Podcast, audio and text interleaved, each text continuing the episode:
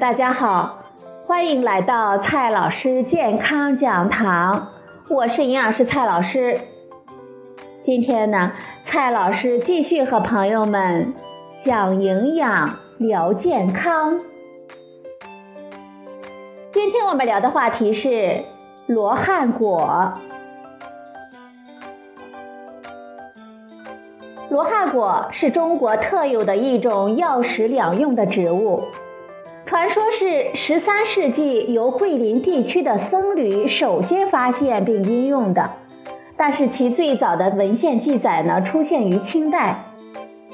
它主要分布在中国的广西、广东、福建、江西、湖南等省，其中广西的产量占到全球的百分之八十到百分之九十。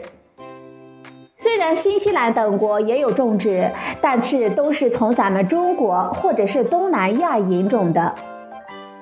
过去罗汉果呢，每年只能收获一次，但是随着市场需求的增加，目前罗汉果种植的范围不断的扩大，而且呢，通过传统育种和田间的管理，现在啊，已经可以实现一年收获两季了。大家都知道，罗汉果呢有甜味，这个甜味是从何而来呢？罗汉果中有少量的天然糖分，主要是葡萄糖和果糖。不过它和一般的水果不同，它的甜味主要来自其中的糖苷类物质，此外也有提供少量甜味的甘露醇等成分。上个世纪七十年代，美国和日本的科学家分别对罗汉果甜味的来源进行了研究，并发现了罗汉果糖苷。这是一种叫做葫芦素三萜皂苷的物质，它的甜度可以达到蔗糖的数百倍。据估计，一个罗汉果干果，我们呢以十五克来计算。它所含有的天然甜味成分，相当于一斤白糖所产生的甜度。尽管针对罗汉果安全性的研究比较少，但是它在东南亚地区有数百年的食用历史和药用历史，并未有过副作用的记载。罗汉果是最早一批被批准为药食两用的物质。说明官方对它的安全性有充分的信心。中国呢，也早已批准了罗汉果糖苷用于食品甜味剂。美国于二零零九年批准罗汉果用于食品和饮料，并且给予了罗汉果提取物食品添加剂安全性指标的待遇。也就是说呀，对其安全性十分的放心。此外，加拿大、日本、新加坡等国的官方部门也已经认可了罗汉果的安全性，而且儿童、糖尿病人或者是孕妇和乳母都可以使用。已经有中国的罗汉果企业向欧盟提交了相关的技术文件，没有意外的话呢，它将获得欧盟批准成为食品用甜味剂。罗汉果糖苷对热稳定，对酸碱稳定，水溶性很好，而且呢没有明显的金属味、苦味、涩口等口感上的缺陷，因此在食品工业中有广泛的用途。目前有罗汉果提取的天然甜味剂已经成为和甜叶菊并驾齐驱的产品。当然。如果获得媲美蔗糖的口味，还需要食品行业呢进一步研究和尝试。罗汉果只需要简单的提取，使用水和食品级的乙醇，不需要进一步的提纯结晶，就可以得到粉状或者是液体状的提取物，就可以直接用于食品了。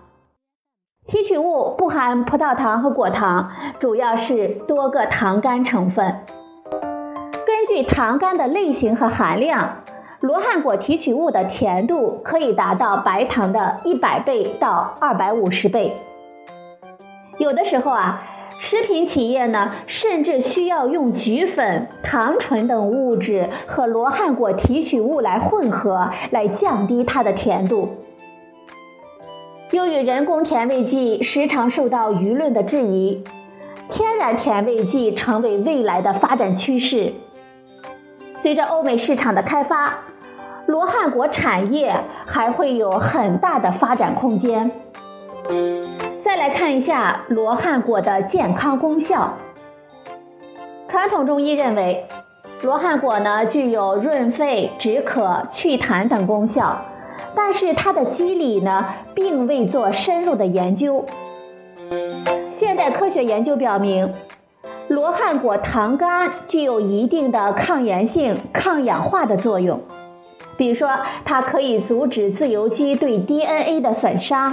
在动物试验中呢，它表现出一定的抗癌性，比如预防小鼠的皮肤癌，但是啊，它的抗癌机制还不明确。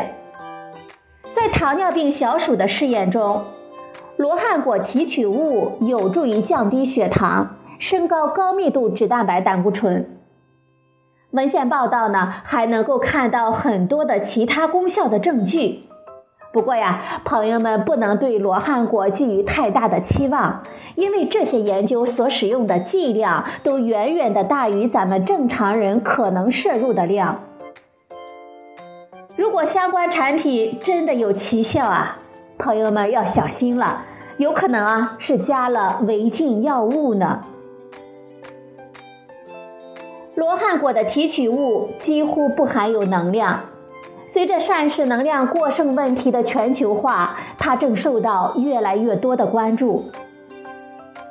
罗汉果的甜度高，稳定性好，能够全部或者是部分替代糖。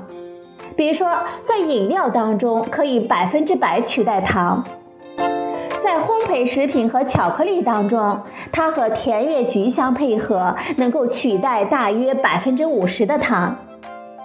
当然。